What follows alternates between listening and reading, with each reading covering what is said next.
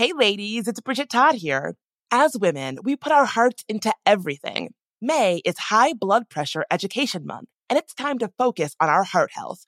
Release the Pressure wants to help Black women look at self care as an act of self preservation. During High Blood Pressure Education Month, let's help get to our goal of 100,000 Black women putting their hearts first and learn more about their heart health.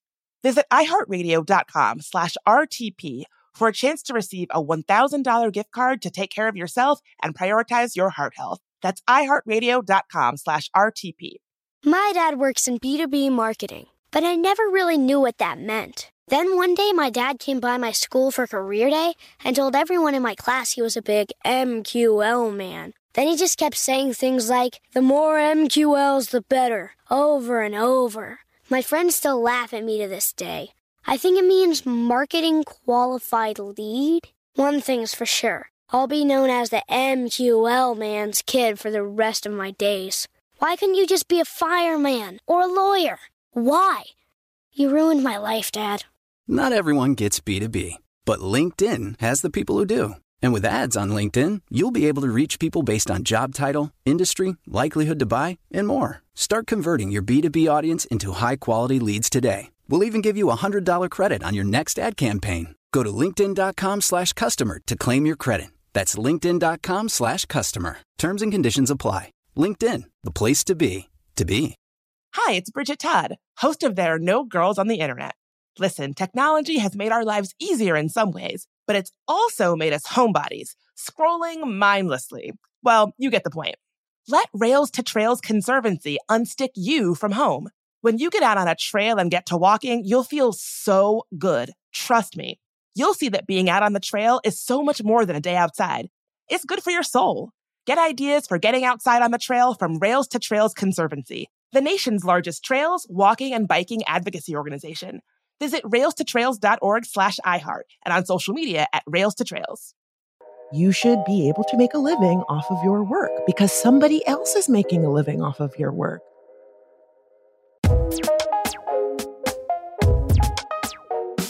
There Are No Girls on the Internet is a production of iHeartRadio and Unbossed Creative. I'm Bridget Todd, and this is There Are No Girls on the Internet. It's been a summer of strikes, and after days of bargaining last week, screenwriters are resuming negotiations with the Alliance of Motion Picture and Television Producers, or the AMPTP, this week. Today is the day of solidarity, where labor supporters from across unions and sectors all rallied outside of Disney Studios to show their alliance and unity. Because it's not just about Hollywood, it's about an entire country of working people who are fed up with the dynamic where their work is commodified to make someone else rich. Americans from across industries and across the country are fighting for better contracts, better compensation, better working conditions, and importantly, better protections from encroaching technology like AI. Some of the clearest voices sounding the alarm about AI belongs to creatives. Both striking actors and screenwriters want guardrails around how studios intend to use AI in writers' rooms and on sets. And for actor and writer Francesca Ramsey, technology has been kind of a double edged sword. It's how she first started her career. But now, she sees the way it's being positioned to threaten the entire industry. My name is Francesca Ramsey, and I'm a TV writer, actress, and author, producer, content creator, multi hyphenate. that actually was going to be one of my first questions. It's like, I don't know how to describe you because you do all the things. Like, is that how you describe yourself? Francesca kind of does it all. And it all started by being an early pioneer of the internet. Yeah, I so I learned the phrase multi hyphenate from someone else and it really spoke to me because I I do have so many varied interests and I've been really fortunate to have done a lot of really cool different jobs over the course of my career.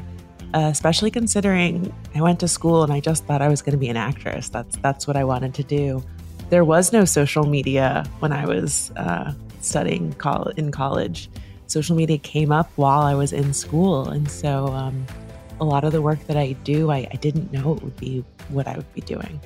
You've talked about how a lot of your early like online internet experiences have really shaped the person that you would become. Like I've read about how you would, you know, you didn't have a digital camera because it was the 90s. So you were like scanning in pictures to make these blogs. Did you ever see this activity leading to the career that you have now? No, absolutely not. I mean, I I've always been techie. I went to computer camp when I was in middle school and I learned HTML and um, it was a really small camp. There was maybe 20 kids and um, it was myself and one other girl. It was all boys. And um, I my my parents were encouraging, but I definitely remember friends and peers saying like what are you doing? Like why do you care? Um, i had a website that i uploaded updated and no one was reading it. It was just me. I had a bootleg of photoshop that i got from a boy that i had a crush on and i was like scanning my art and clipping together photos. It was just purely because I had a love for creating things I didn't know, I, I, could have never imagined where it would lead me to. So I really see you and a couple other folks of having this like, I see y'all as having this like very specific kind of trajectory where it was like all of these very creative, very online young Black women who were like of the culture, of the zeitgeist, who were making content online in the, the early days, right? On platforms like for you, YouTube. Um, yeah. And really now it's, it's like you all saw something that other people didn't see and you got how to use it in a way that not everyone did. Like h- how did that trajectory work for you in your career? It's so thank you for saying that. I i think that's just always been me. I'll never forget i think i was in i think i was in middle school and i got a pair of capri pants from like a thrift store and I wore them to school and everyone was like, What's wrong with you? Your pants are short. You're wearing high waters. What's wrong with you? And then like the next year, everyone was wearing capri pants. and I remember being like, You bitches all made fun of me, but I had capri. And I was like mad about it. I was really mad. It was like all the capri sets were very popular. And I, I, that moment sticks out in my mind because I felt the same way when I've ad- adapted to technology. I was on YouTube my senior year of college. I was going to school for graphic design.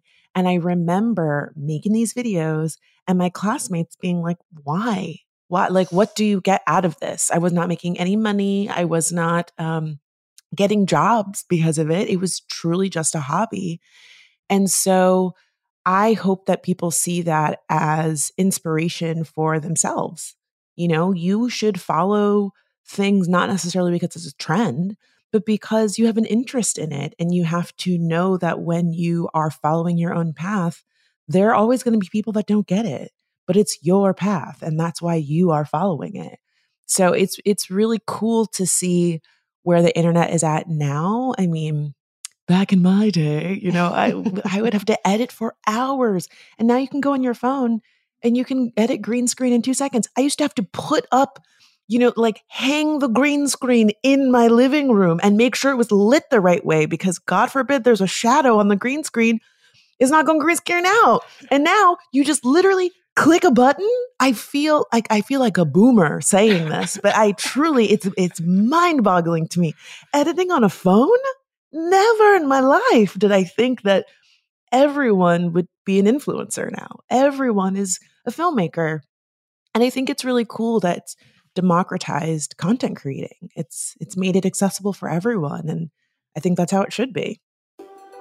Today, Francesca is a successful writer and actor. You've seen her on shows like Broad City and Superstore. She's in both the Screen Actors Guild, or SAG, and the Writers Guild of America, or WGA. And both unions are currently on strike. Now, even though we might have this idea that the actors that we see on screen are all fabulously wealthy, Francesca says that it's not really the case.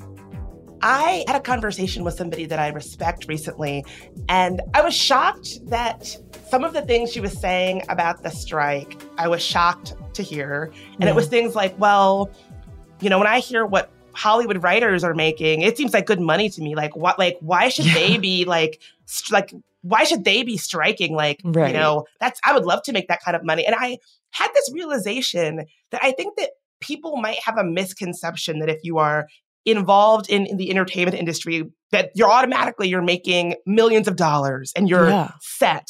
It's absolutely not true. I wish it was true. Same. I mean, I you know, I, I started online and then I got the opportunity to move into TV. And a big part of my desire to move into TV was looking for stability.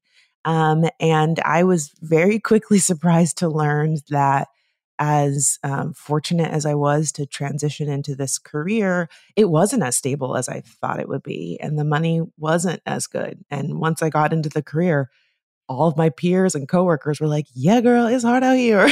That's why we all have 80 jobs. That's why you see us on Instagram slinging, you know, teeth whitening strips. Like, I got to pay bills, you know? Um, and the reality is for TV writers and actors, um, many of us are struggling to make ends meet. And the current streaming model is a big part of the problem. There are so many shows, there are so many platforms and the audiences have noticed the change too. All the shows are getting shorter. Mm. You know, we mm. used to have a show with 22 episodes. Now you might get one with eight or six. You're also noticing that more time is is transpiring between seasons. So, you know, the kids on um on Euphoria, they've about to be grown by the time the show comes back, right? They were in high school and, you know, now he got a five o'clock shadow. That is a man. So all of those things are contributing to how much the creators and actors in these programs are getting paid. And then because of streaming, um, we often are not aware that we're not, we don't know how many views the shows are getting.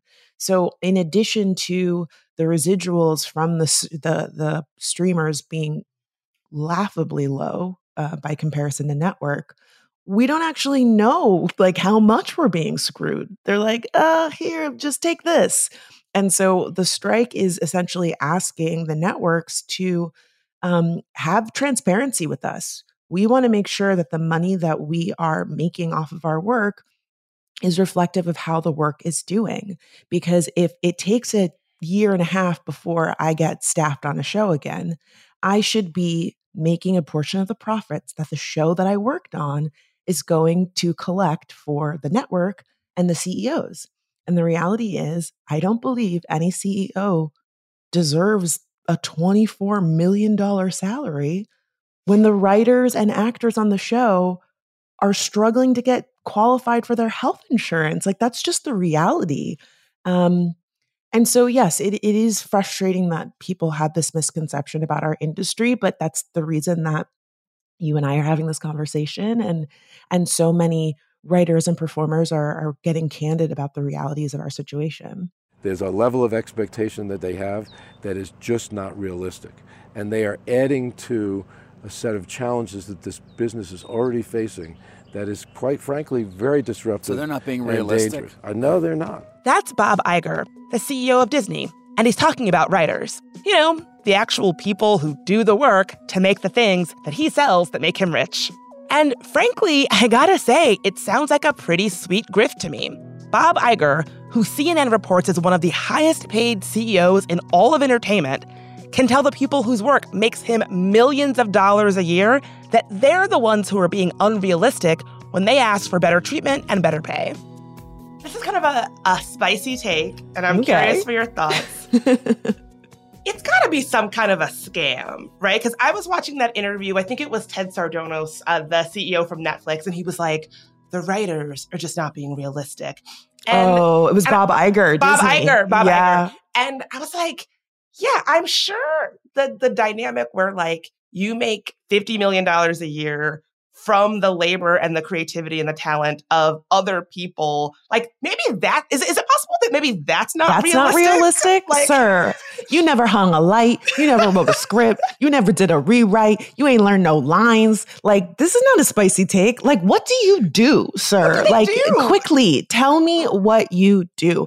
Yeah, it is. It's it is just so that that that interview, I made a video about that because it was so like laughable and just showed how out of touch he was to say those things. And I think that is a big crux of this issue. And you're seeing this with, you know, labor across the country, whether you work at UPS or whether you're a teacher or whether you're in healthcare, where oftentimes the people at the top don't understand the realities of the work, blood, sweat, and tears that their workers are putting into the business that sustains them. Whether you are working on the assembly line at Amazon or if you are staying up late doing rewrites on a script because they shoot tomorrow, you know? Um, and so it's easy for the people at the top to say, oh, it's not realistic. It's not realistic to wait nine months between me getting paid for a job that I did successfully. And when we asked the studios, hey, you guys are historically late on payments,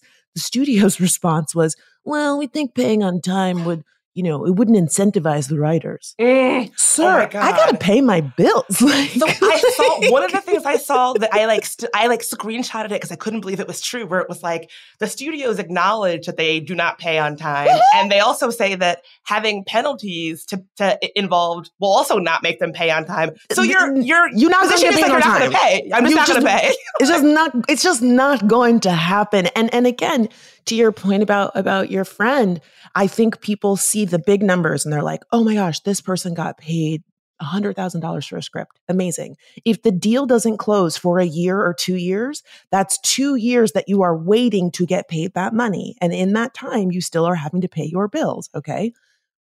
Great, you made this money on a script you don't get paid it all at front. It gets paid to you in thirds. You get a third when you start the job, you get a third when you turn that first draft in, and you get a third when you turn that last draft in. One of the things that we are asking for is uh, a, like hard timelines on that because what happens is you turn that script in and they go, uh, we don't really like it. You, you got to do another draft, and you're like, okay, okay, do I get paid? No, no, no. You got to do you got to do another draft. We'll tell you when we're happy with the draft. It can take you months to another year to write that draft. And you are just hoping that on the other end, they're going to decide that it's good enough for you to get paid. And then you still have to pay your agent, your manager, your lawyer, your business manager, and you got to set aside, aside money for taxes. And you still have to pay all your other bills. And then if the, the movie or show goes on to make billions for the studio, you get nothing? I mean, the, the math is literally not nothing for me. I still think there's a grift happening because the fact that the streaming model does not have transparency into mm-hmm. the numbers, I think any kind of situation where there is not transparency around numbers, something, someone is cheating oh, somebody, oh, yeah. somebody's being scammed. What's going on there? Do you? Oh, think? oh, yes. One, I, I agree. I think it's one of two things, or maybe a little bit of both. I think that the streamers have realized that they shot themselves in the foot by, you know, the arms race for everybody to have a platform.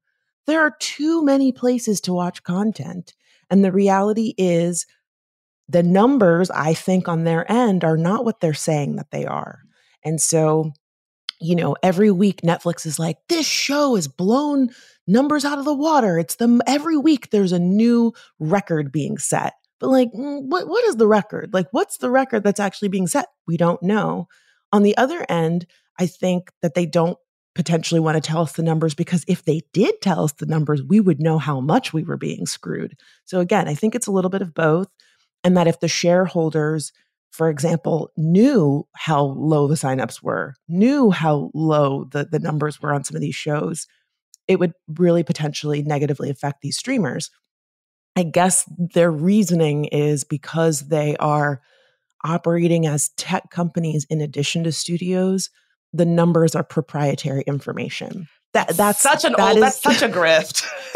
they're like, we we can't tell you how it works because then you might start a streamer. Well, I don't want to start a streamer. I just want to get paid.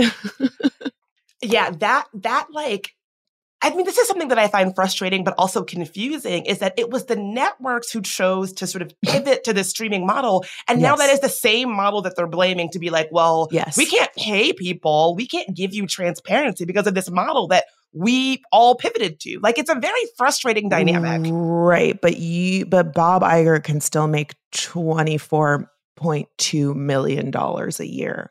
Like, why is it that the people at the top can continue to profit? And again, this is not just unique to the film and television industry. We are seeing labor being taken advantage of across all industries. And the thing that I keep telling people is if you are seeing the writer strike and the actor strike and thinking, I don't make as much money. I should be making more money. I agree. You should be making more money too. Your labor should be respected. You should be able to purchase a home, you know, after you've worked somewhere for X amount of years.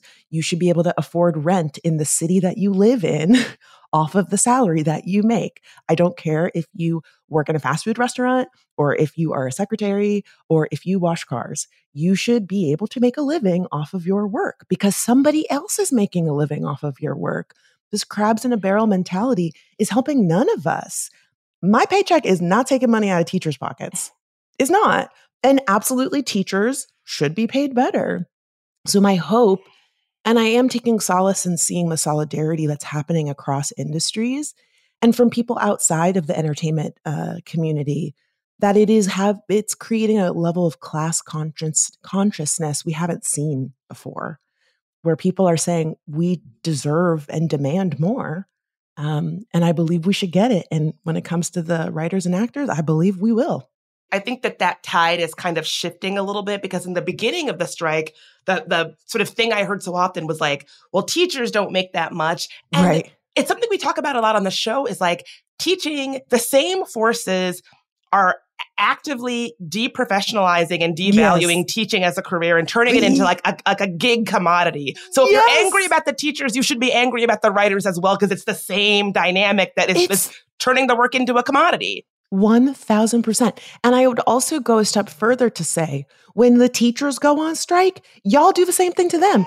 You get the summer, you get the summers off and you get to end work at two o'clock and you, you're just looking at coloring books. Like they do the exact same thing. Well, you chose to be a teacher. You could get another job.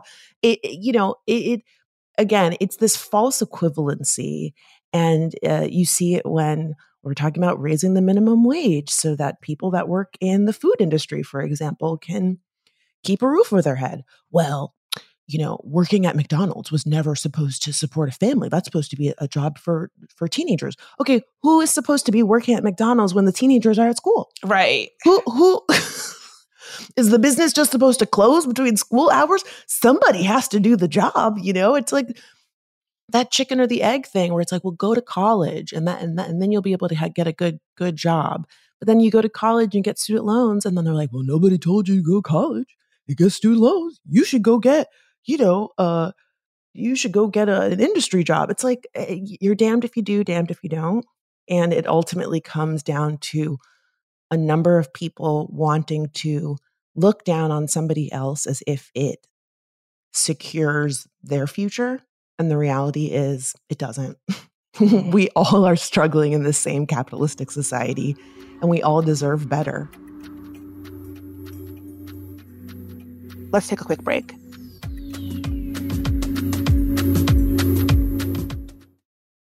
Hey, ladies, it's Bridget Todd here. May is High Blood Pressure Education Month. It is crucial for us, especially as Black women, to focus on our heart health. We pour our heart and soul into every aspect of our lives, but often our own health takes a back seat. That's where Release the Pressure comes in. It's all about us, Black women, seeing self care as an essential act of self preservation. Whether it's for yourself, your family, or your community, your health is invaluable. Let's help get to our goal of 100,000 Black women putting their hearts first and learn more about their heart health.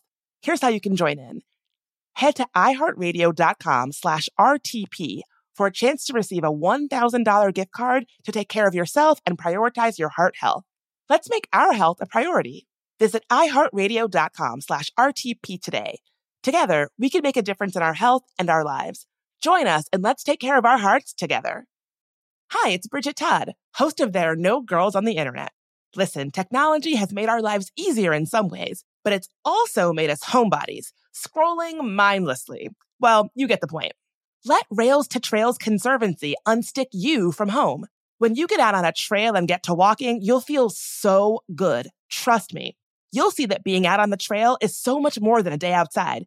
It's good for your soul. Get ideas for getting outside on the trail from Rails to Trails Conservancy, the nation's largest trails, walking, and biking advocacy organization. Visit railstotrails.org slash iHeart and on social media at Rails to Trails. Y'all know I love the internet, but a sad truth about it is that it can be a scary place, especially for women, people of color, and trans folks. We've talked to people on this podcast, whistleblowers, activists, and advocates who are making technology safer, who then become targets for doing that work. But the truth is, it can happen to any of us online. That's why I personally use and recommend Delete Me. Delete Me finds and removes any personal information you don't want online and make sure it stays off. Sign up and provide Delete Me with exactly what information you want deleted, and their experts take it from there. Take control of your data and keep your private life private by signing up for Delete Me, now at a special discount for our listeners. Today, get 20% off your Delete Me plan when you go to joindeleteme.com slash no girls and use promo code no girls at checkout. The only way to get 20% off is to go to joindeleteme.com slash no girls and enter code no girls at checkout. That's joindeleteme.com slash no girls code no girls.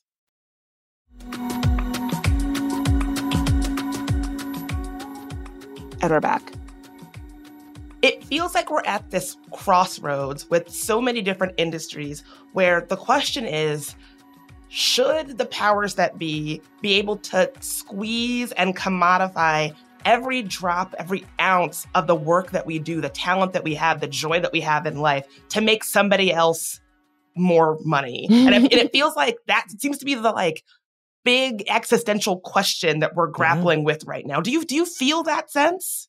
Absolutely. I mean, look, Twitter is a dumpster fire and I cannot give it up. I will be there like the last people in the Titanic just watching it go down. But what I love about Twitter is being able to hear from people across so many different communities that I would never normally get to interact with. And there really does seem to be a sentiment growing amongst people that are like, wait a second, the actors and writers can't earn a living the teachers can't earn a living the nurses can't live earn a living the people working in the restaurant are earning a living. Who is earning a living? People are like i can't afford to put gas in my car. It's really expensive to buy groceries. I don't have no health care what is going on and and and again to your question a lot of people are connecting the dots this is a universal struggle across all industries. And a lot of times we are looking at each other and counting each other's coins when the reality is many of us are, are not able to make a living wage. And that's what we're asking for. I, I don't need to be a millionaire. I don't I don't need multiple homes. I, I just need to be able to keep the lights on where I live, you know, maybe go on vacation once a year.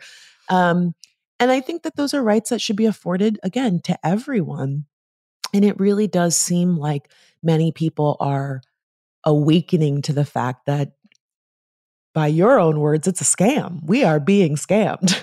And when you look at the kind of things that the WGA is asking for, there's it's so reasonable. Oh it's, my it's gosh. clearly nobody is asking for like, I want a private jet every year and a million dollars. It's like, no, it's just the ability to to like live, to just like yes. I, I, it shouldn't it shouldn't be a precarious uh, such a precarious situation just to live. You you you you're wanting to work and be yeah. able to like exist from that work. Like that shouldn't be asking that much. No, no, it really, really shouldn't. It's, it, and again, I really encourage anyone who is confused about um, what we're asking for with the WGA or with SAG. Uh, all of our proposals are outlined very clearly uh, on the website, sagaftrastrike.org, WGA contract 2023.org. And you can see what we asked for and you can see uh, how the studios countered. And I really appreciate both of my unions because they have been so clear and transparent with the asks. They're written in plain English. Sometimes they might be a little confusing, like if you're not um, really up to date on some of the things we're asking for. But for the most part, it's it's pretty clear. And I would hope that any normal person could read them and say, "Yeah, that that makes sense to me." You know, one of the things for SAG, for example, is oftentimes when you book an acting job, you have to move to a different state, or you might have to go to another country. You might have to go to Canada, or might have to go to the UK to film something. And what happens is once you move to that place, the studios consider you to be a resident of the new place that you are living. So they do not have to pay uh, for accommodations. They don't have to pay for you to drive around, for example. That's all supposed to come out of your own check in the in the meantime, you still might have to be paying rent in your home where you actually normally live. You might still be paying for your car payment for a car you are not driving. And we said, hey, if I have to move to Canada for six months to film your little TV show, can you pay me a little extra money? And the studio was like, no, I don't, I don't think we could do that. the answer is no. like, what? What are you talking about? That is, that's basic. That's, again, it is, I've been in that situation. I've had to pick up and move for a job. And it's very exciting, but it's also stressful. And this is not an uncommon uh, experience. And again, it, it, it's not, we're not asking for a lot. It, it's all very reasonable. It's all very reasonable. And then when you add in like the salaries these CEOs make, and you're like, oh, well, could Bob, could like Ted Sarandos just like buy one less car? Like, I feel oh like oh that, gosh. I feel like that might cut it. Like, just can you it. hold off on buying a third boat? Just you, you only got two boats. Do you need another boat? Probably not. Can you Airbnb in the Hamptons? Do, do you need to go to the Maldives? How about how about you stay in the US this summer? Just just this summer. I know one of the big things that WGA is striking for are stipulations around how AI will be used in writers' rooms. WGA wants AI to be used only as a tool that can help with research or facilitate script ideas, but not as a tool to like replace a human writer. So this right. is some like a, like a bit of a pet peeve of mine. And I'm curious what you think. I don't think that we're in a place where AI fully replacing human creatives and writers is a real possibility. I think that right. studios would perhaps love it if that were the way that it yeah. was, but I think that that's like a fant like a, like a fantasy that is not here. And so I right. think this idea that we're gonna that like it would even be possible to phase in AI in this way to replace human writers, you're still gonna need human creatives. Like that's just how stuff gets made. And yeah. I wonder like what do, what do you think about the way that the threat that a, of AI impacting the way that things get made like what do you what do you how do you see that threat yeah so our contract comes up for negotiation every 3 years and so what we're asking for in terms of AI regulation to your point we might not have the ability for AI to write a script today but in 2 years it might in 3 years it might um, and so you know, again, AI is a tool the same way a car is a tool or Final Draft is a tool, right? The car is not what is getting you to the destination. You still have to drive the car. Like someone needs to still be there to operate the machinery. And by the same token, with artificial intelligence, we are asking that AI is not learning how to write scripts based off of our work. Mm. So the mm. way the AI works is that it learns based on whatever is inputted into it.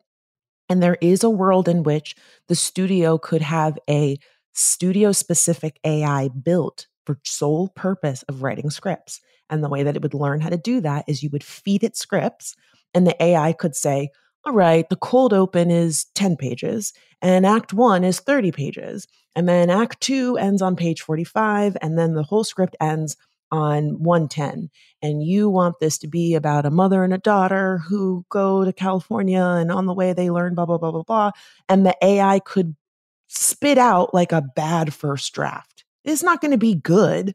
It's going to have the skeleton of a story and it's going to probably need somebody to go in and tweak it to your point. It's not going to be you know an award-winning film, but because our contract says that you get paid for a first draft and a second draft and a third draft, there is a world in which the studio could say, well, AI wrote the first draft. So you don't get paid for the first draft. You get paid for what's called a punch pass, which is essentially just going in and making small little tweaks. And so what the WGA is asking for is to have some guidelines in place that if we were to use AI for research, I need to know the name of every small town in California because I'm writing a script that takes place in a small town in California and I want to make sure that I'm I'm using the right information. AI is going to spit it out and I'm going to go, "Okay, cool. That's okay." We're not going to be okay with it learning how to write scripts. And again, AI is culling the internet. It's it's not coming up with this on its own. It's essentially plagiarizing, and so that's what we're asking it not to do with our work. Um, and the reality is, uh, when you are negotiating a contract, one side says, "Here's what I want," and the other side says, "Here's what I want," and you go back and forth, and eventually you meet in the middle. The AMPTP refused to counter on certain things.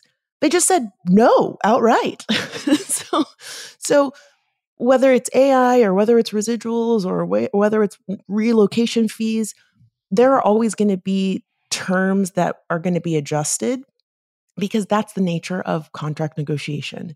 You offer up some things that you think we're never going to get this, but we're going to use it as leverage for other things because this thing is really important to us. And both sides have to make concessions. That's just what happens. Um, and again, I, I really believe that the AI stuff is important, but my hope and our belief in the negotiations process is that we'll come to an agreement that is suitable for both parties. And as is, no regulations on AI is not okay for writers, and it's definitely not okay for actors.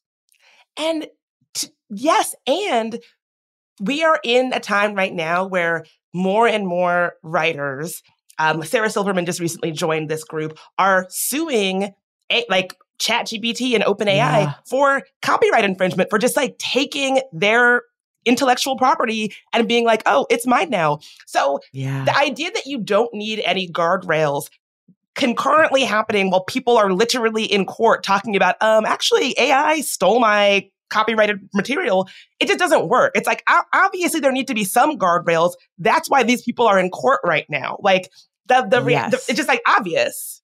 Yeah. And the fact that they didn't want to counter in any meaningful way, to me, that says that they have plans to use this technology. For example, the 2007 strike was largely around the usage of our work with the internet. You know, YouTube was pretty new. And the WGA was like, "Oh, we see this internet thing happening. Are you going to put our work on the internet? And if you do, are, are we going to get any money for this? This is really important to us." And the studios were like, "No, you don't have to worry about that at all. Internet, this is nothing, girl." Then look what happened. so, like, what? So now here we are in 2023, and we said, "Hey, this AI thing is a little scary." Can we have some regulations? And the studio said, what? AI? You ain't got nothing to worry about. They're lying. they are lying. I do not believe you. More after a quick break.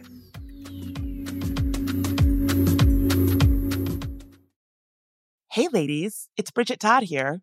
May is High Blood Pressure Education Month. It is crucial for us, especially as Black women, to focus on our heart health. We pour our heart and soul into every aspect of our lives, but often our own health takes a back seat. That's where Release the Pressure comes in. It's all about us, Black women, seeing self care as an essential act of self preservation. Whether it's for yourself, your family, or your community, your health is invaluable. Let's help get to our goal of 100,000 Black women putting their hearts first and learn more about their heart health.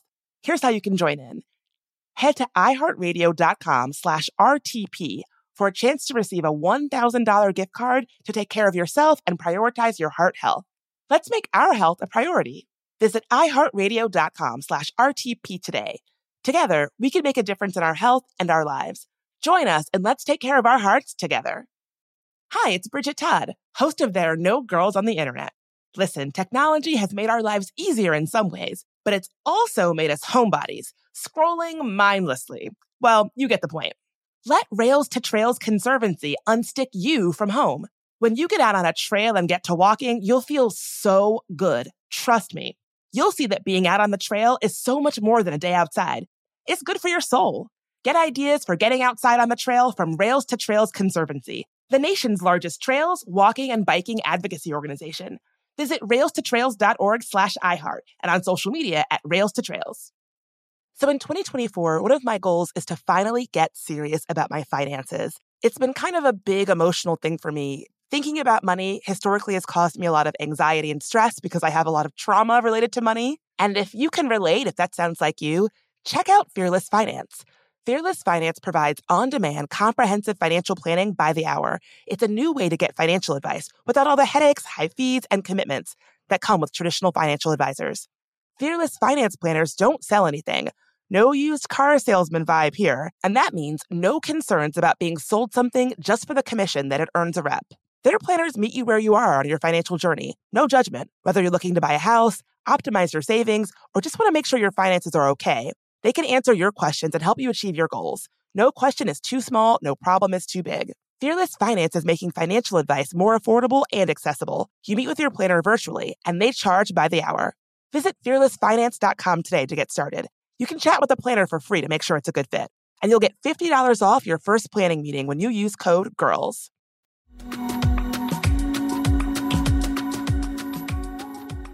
Let's get right back into it. Earlier this year, actor Kimiko Glenn shared the residuals that she made from the hit Netflix show Orange is the New Black that explored life in a women's prison.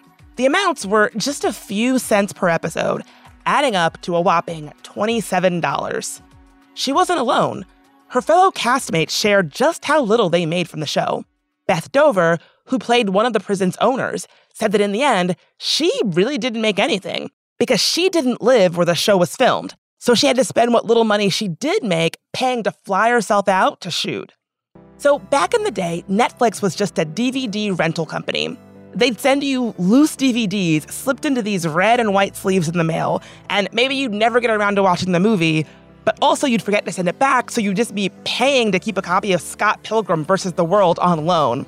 But when Netflix announced they were going to start making their own content and introduced streaming, they were onto something big.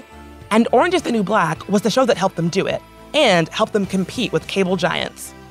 Orange is the New Black was a runaway smash success.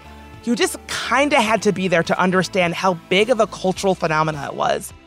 Hackers stole the first few episodes of season five and made ransom demands of Netflix. I remember waiting up until midnight for the new season to drop, realizing that it actually dropped at midnight Pacific time, so waiting up for three more hours just to try to watch it. It was nominated for all the awards and introduced a new way to watch television, the binge model.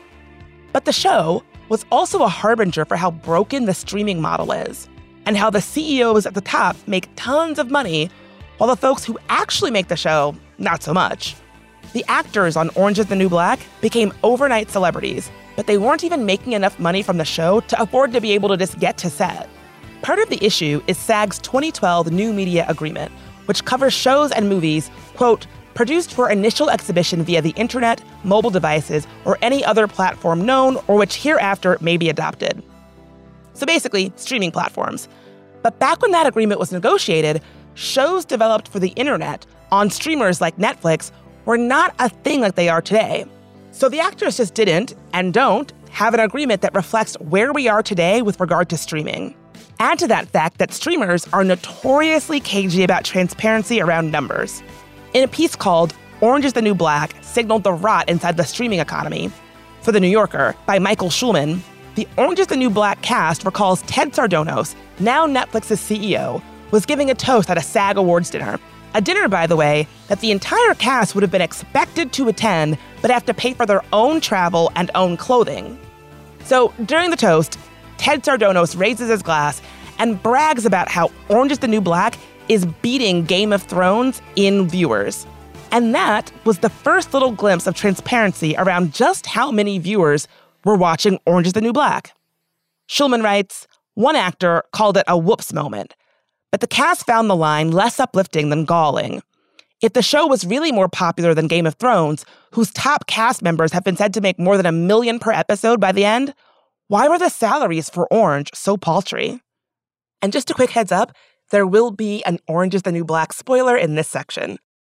It's so clearly a lie, so clearly a scam. And when streaming became the thing, there was a time where creatives thought like this is going to be great for me and then they realized like oh wait this is just going to be another way to chip away at what I make. Because I remember reading about um, the show Orange is the New Black and how mm-hmm. like that show was like if if if you weren't watching Orange is the New Black back on when it first premiered on Netflix, like it was like the fucking show. Everybody yeah. watched it. When Poussey died, it was like like everybody, it was like spoiler. Oh, well, I mean, kidding, it's, I'm kidding, it's I'm like kidding, ten years. I'm kidding. I'm kidding. well, well if you didn't alert. know, if you didn't know that she died, where have you been? right. But like reading about how the, the, the people in that show had to have jobs at bars, second, third, fourth jobs, how little they made. One of the actors showed their residual check, and it was like too small for their yeah, yeah twenty-seven dollars. Like, yeah, and so it's like I, I think that it, it, it, I almost wonder if like we got caught up in a positive hype cycle about a new model and a new show without peeking behind the curtains and ask, just asking the questions of like, how are the people who are making this thing that we love, that is bringing us so much joy, how are they being compensated? What are their lives like? Yeah, I mean, I I I think that that is just emblematic of the industry as a whole. I and and and not just entertainment. I mean, we go to the store and we buy clothes and we don't think about how much the person who made the clothes is getting paid. You know, whether it's fast fashion and we're learning about the eh, extreme abuses and unfair working conditions and people are like, "But I love Forever 21." It's like, "Okay, the people doing the job are not being treated fairly." And when it comes to Hollywood, again, people assume uh, people often conflate visibility with wealth I see you everywhere. It must mean you are wealthy, but that's just not the case. To your earlier question about, you know, how excited we were about streaming, I think that at face value, streaming and being able to have content reach people in many different ways is absolutely exciting. You could watch, you know, I remember getting my first iPhone and being able to watch movies on the train and just thinking like this is so cool. I can watch a show on my 30 minute commute to work. And i hadn't been able to do that before. Um, that there were more places for people to get work. You know it wasn't just the big networks. Now you could be in a web series. You could be on a show on netflix and you know more people were getting to see it. Um, so i think it, it makes sense that people were excited about that. And a show like Orange is the New Black specifically was employing such a diverse cast, you know, from Laverne Cox to um, Danielle Brooks and all of these black women and all these women of color and and women of different ages, right? Like women that you didn't necessarily get to see on TV. So I think we were all excited about that. But when it comes to the residual model and, and the low pay rates, I often remind people that if someone wants to take advantage of someone, they're going to find a way to do it. And I don't think that way. So I, I, I go from a place of like, oh yeah, we're all starting on the same page. We're all going to treat each other fairly. But that's because I don't seek to take advantage of people. And essentially what happened is there were certain things that our contract did not account for because we could not have anticipated where we're at with streaming. And like I said, our contract comes up for negotiation every three years. These are things that we wanted to address in 2020, but because of the pandemic, mm. everything was already mm. shut down. We had no leverage. We, we couldn't threaten to strike. We were effectively already on strike. Everybody was at home. So these are concerns that we've had for some quite some time. And again, when you negotiate, you lose certain things. So I remember in 2017, we fired our agents over packaging, which is the idea that when you sell a show, your your your agent could essentially give the studio a deal and say we're giving you the show and we're also going to give you a bunch of writers from our agency at a discounted rate discounted rate and the WGA said that's not fair so you're making money off of my show and you're making some, you know, money off of all these writers. This is not okay. We couldn't come to a resolution. We all had to fire our agents. We fired our agents for like nine months. They came back. We figured it out. So the WGA and, and SAG similarly have to prioritize. They're like, well, we got this thing that we don't like. We got this thing we don't like. What's the one that we're going to get the most headway on? what's the one we're probably going to have to say, let's do this one next year? Mm. Uh, we've been asking for script fees for staff writers for years, meaning if you are the if you're a first time writer on a show and you get to write an episode of the show, you do not get paid for it.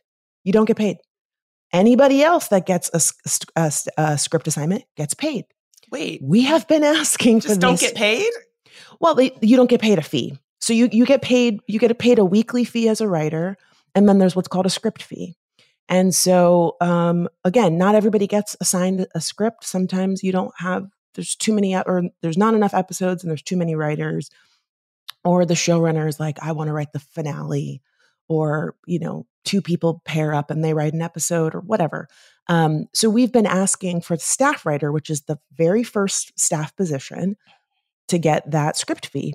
We've been asking for this for years. We've never been able to get it. This is the first year that the studios were like, we'll give it to you. We're like, yeah, but you won't give us anything else. Yeah, but we'll give you this one thing you've asked for for 20 years. so again, who knows if we'll get to keep it because uh, today actually the AMPTP is is is officially resuming talks with WGA. Who knows how that will turn out or how long that will take? But again, the point in negotiations is you say, we really want this thing, so we're willing to give up this thing. Will we keep the, the script fee for staff writers? I hope so. Uh, that money is could be life changing for some people, um, but it's all a matter of, of what else is on the table and, and what's most important. And I really think the residuals and AI are our biggest core issues for both unions obviously the demands that um, you all have they're like ra- they seem race neutral but i can only imagine that they will deeply impact who gets in rooms who gets mm-hmm. who gets platforms who gets legs up and like you know how do you see these demands impacting the playing field in the entertainment industry more broadly like if you don't have a famous name to fall back yeah. on, or you're not connected to somebody famous, or you're a, a marginalized person, a person of color. Like, how do you see these demands connecting to the kind of industry or space that you hope to see? Yeah, I mean, you you hit the nail on the head by talking about nepotism, right? Like nepotism is not exclusive to this industry, but the reality is if you have familial connections, if you have money to le- lay, lean back on, you can wait nine months to get paid for a job. you can take an extremely low rate. You can break into the industry because your mom has an agent and you can say, Mom, I, I want to work in TV. Can you get me an agent? You already live in Los Angeles. You already, you know, have a home, a roof over your head. So the things that we're asking for are going to make the industry more equitable for everyone but to your question, it will be especially helpful for folks from marginalized identities who are already facing so many hurdles in order to get into the industry. If you don't live in New York or LA, for example, there are some things in the SAG contract where we're asking for um, opportunities for actors that don't live here. If you are an actor in Atlanta and you are super talented, you should be able to audition for a show. And if you book the job, you should not be barred from the job because you can't afford to come to LA on short notice and get an apartment and, you know, get that plane ticket and do the show. If you're the best person for the job, you living in Atlanta should not keep you from getting the job. Right. So, another thing that SAG has been asking for is um, hair and makeup equity. And those are things that are things that pertain to people of color, making sure that when I come to set, they have the foundation that's going to match my skin tone, but they have somebody who's going to be able to cut my hair, that they have somebody who's going to be able to lay those baby hairs. That is not the norm. and it's not saying that, you know, we need to make sure we know we have a, uh, we can dictate who's the makeup artist, who's the hairstylist. We're just saying we want to be part of the conversation. That's going to ensure that marginalized folks who are on set, if you're a plus size person, we got to make sure we have the clothes that are going to fit you and are going to make you look good and feel comfortable on set.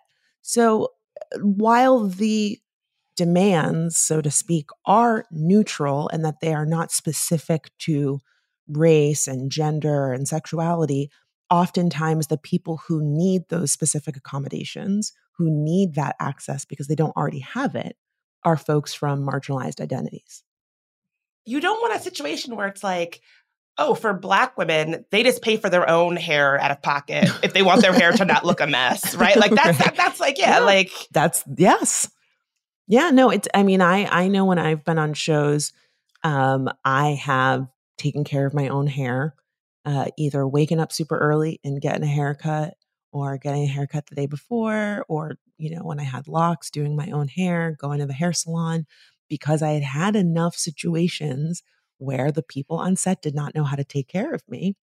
And it is, um, it's a harsh reality. I even learned how to do my own makeup for that reason. I hired a makeup artist to teach me how to do my own makeup so that I could have the right foundation because it's different makeup on camera than it is for, you know, a weekend out on the town. Um, so I, I spent my own money to do that because I'd had enough times where I had come to set and they said, Oh, your skin is beautiful. You don't need anything. Mm, oh my no. God. I've been told the same thing. Listen, I know what I'm working with. But when you're on camera with those HD 4K camera, you don't want to see my pores. You don't want to see my shiny forehead. I need foundation. I need powder. You don't go on TV barefaced. You look like a mole rat. I don't care what your skin looks like. You need something under all those lights. But the fact that you've heard it tells me that this is, again, a systemic problem. How are you a makeup artist and you don't have foundation to match every shade of the rainbow? You should be able to do everybody's makeup. Again, this is not uh, an extraordinary ask. This is basic. How about you come to work prepared to do your job? that that sounds that sounds like uh, something that you should be able to do. yeah, your job. Your job. You are the makeup artist, Mama. You should be able to do this. I can't. I can't tell you how. And again, I I know how to do my makeup now because I, I, invested in, in, learning how to do it, but I've never worn a lot of makeup. I, have always been a less is more girly. And I've had too many times where the makeup artist is like, What color do you like? What? I don't know. You tell me what color I'm supposed to be wearing. Why am I going on TV looking casket ready? This is not, this is not acceptable. Ugh. Not casket ready. Ugh. I mean, you know, who did the body? She looks so good. it looks like she's sleeping. I'm alive. I don't, this is not okay. Let's take a quick break.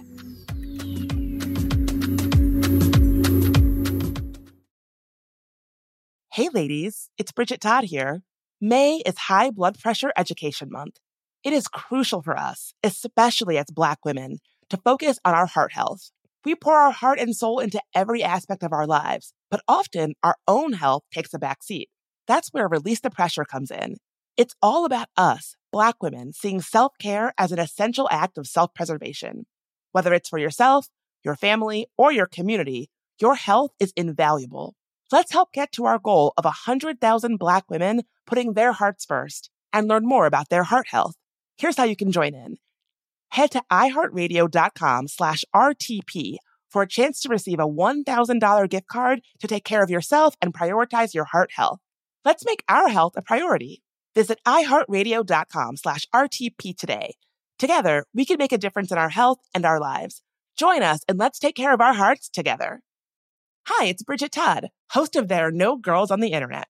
Listen, technology has made our lives easier in some ways, but it's also made us homebodies scrolling mindlessly. Well, you get the point. Let Rails to Trails Conservancy unstick you from home. When you get out on a trail and get to walking, you'll feel so good. Trust me. You'll see that being out on the trail is so much more than a day outside. It's good for your soul. Get ideas for getting outside on the trail from Rails to Trails Conservancy, the nation's largest trails, walking, and biking advocacy organization. Visit railstotrails.org slash iHeart and on social media at Rails to Trails. So in 2024, one of my goals is to finally get serious about my finances. It's been kind of a big emotional thing for me. Thinking about money historically has caused me a lot of anxiety and stress because I have a lot of trauma related to money. And if you can relate, if that sounds like you, check out Fearless Finance. Fearless Finance provides on demand, comprehensive financial planning by the hour. It's a new way to get financial advice without all the headaches, high fees, and commitments that come with traditional financial advisors. Fearless Finance planners don't sell anything. No used car salesman vibe here. And that means no concerns about being sold something just for the commission that it earns a rep. Their planners meet you where you are on your financial journey. No judgment. Whether you're looking to buy a house, optimize your savings, or just want to make sure your finances are okay, they can answer your questions and help you achieve your goals. No question is too small, no problem is too big. Fearless Finance is making financial advice more affordable and accessible. You meet with your planner virtually, and they charge by the hour. Visit fearlessfinance.com today to get started. You can chat with a planner for free to make sure it's a good fit. And you'll get $50 off your first planning meeting when you use code GIRLS.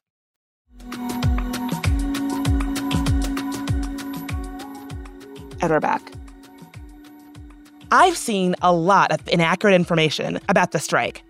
Some fans who are supportive of the strike suggested that supporters should cancel their streaming accounts to stand in solidarity with striking workers, even though that is not something that either union has asked for. More importantly, is the question of who can and can't work right now. This has been particularly tricky for influencers. With writers and actors on strike, would studios approach influencers to make movie and TV content instead? Francesca has kind of become a one woman truth teller, combating misinformation about the strikes on social media. So, you had this very interesting response to a content creator who was, and voice actor, who basically was saying that, like, making projects, if you are like an influencer or a content creator, or for whatever reason, don't consider yourself like an actor and you're not in the union now, they were like, oh, well, here's why it's like actually fine and not scabbing.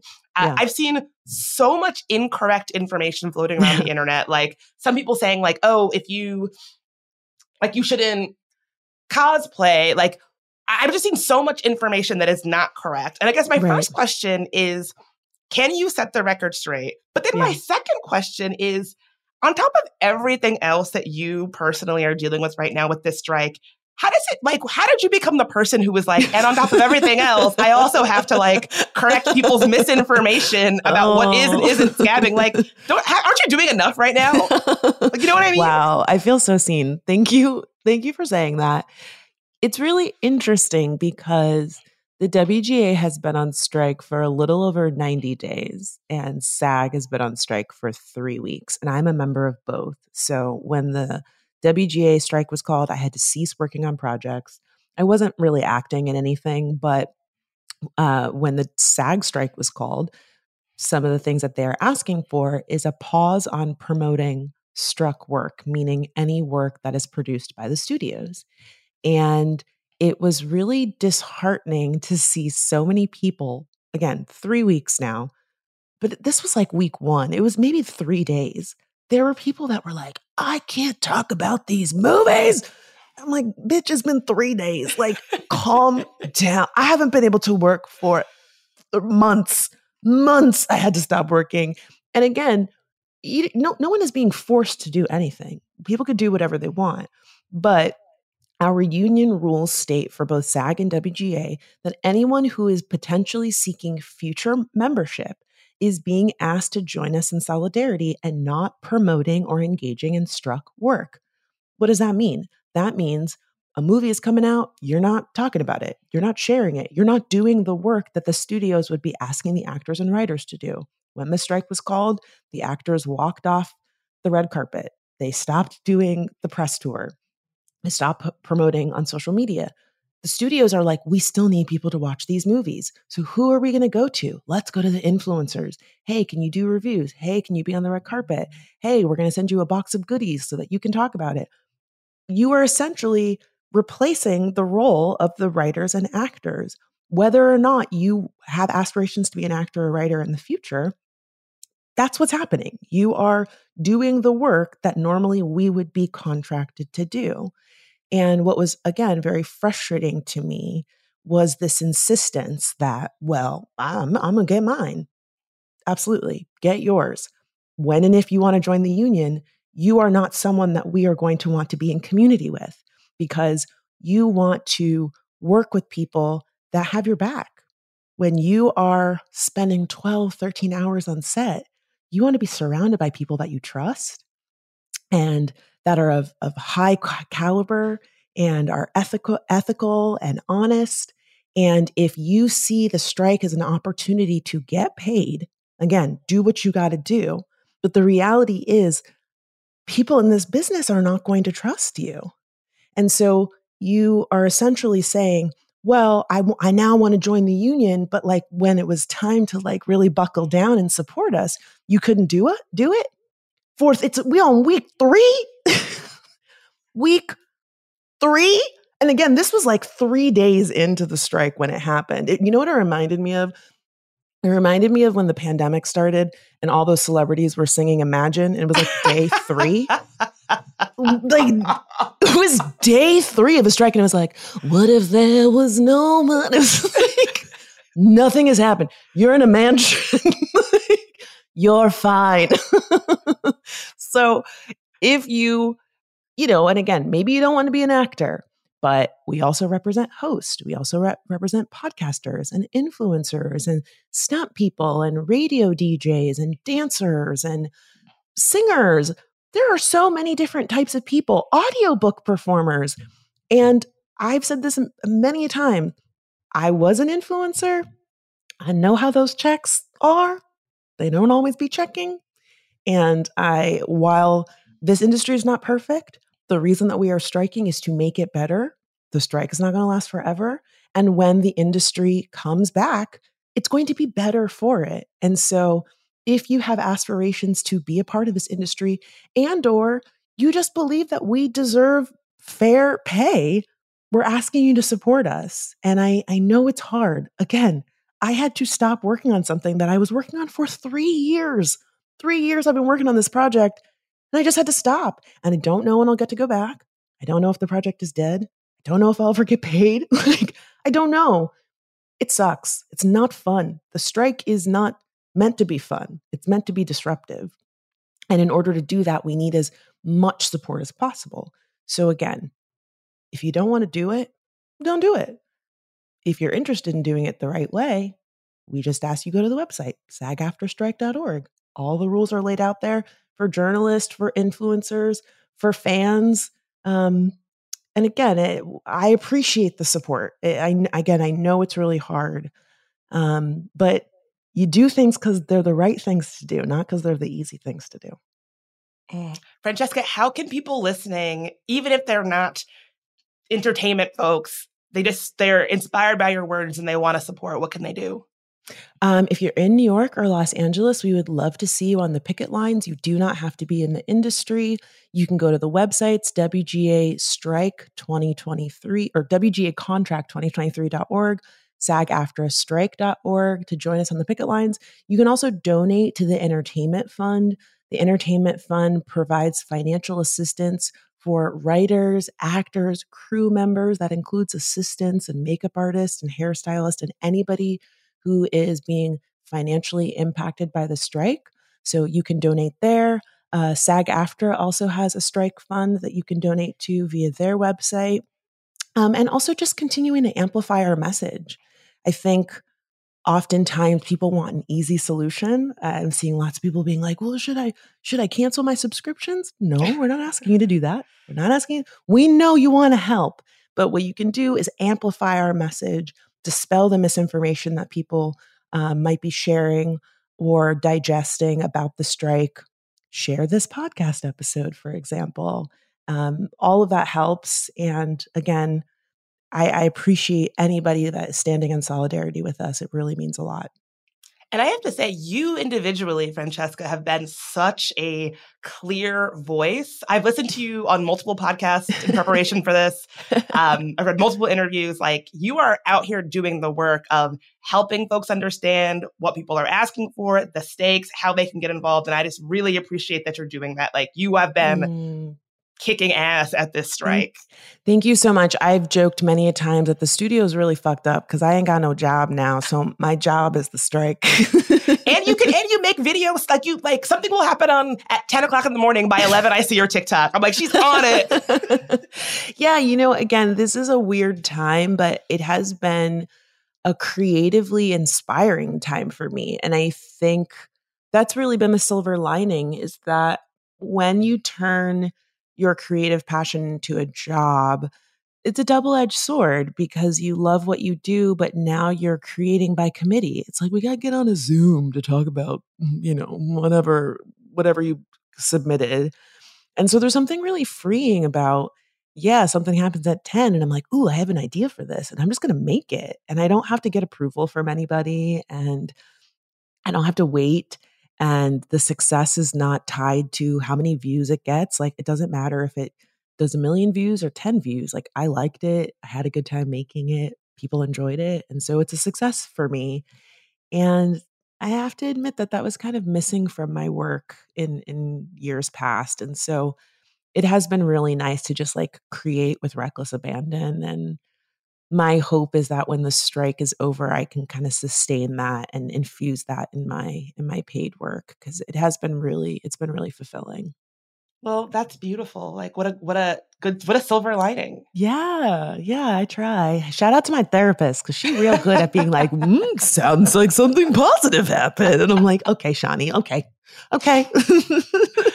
well, Francesca, you know, I firmly believe that TV and movies are like one of the last things we have that are just purely good and that we should get to have good stories and also have the people that make them being treated like human beings and being fairly compensated for what they give us. Cause like we don't have a lot of things that are just purely good anymore. And that's yeah. like the, that's like one thing that we have. Yeah, it's it's true. I, I there's so many times that you come home from like a long day and you turn on the TV and you get to enjoy like a story and immerse yourself in it and feel seen and or just like turn your brain off and forget all the things that are stressing you out and just laugh and I feel really fortunate that I've been able to do that. Um, and I've been able to work in this business for a little over a decade and I've met so many incredible people and I just I'm excited to continue doing it and I'm I'm really uh, excited about the potential to create a pathway for more people to join this industry because I think it's really really really beautiful and especially as someone who came from the internet and and now has gotten to make my dreams come true i want that for anybody who wants it. And so that's that's what we're fighting for. And um, again i've said it so many times but we're fighting because i know that we will win.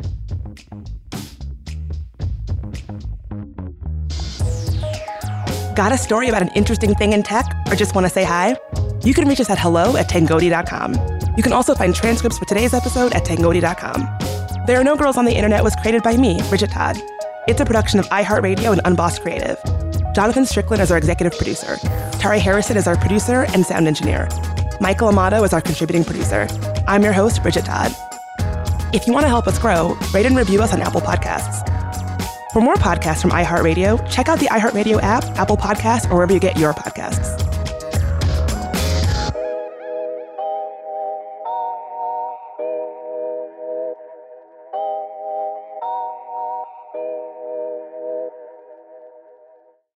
Hey, ladies, it's Bridget Todd here. As women, we put our hearts into everything. May is High Blood Pressure Education Month, and it's time to focus on our heart health.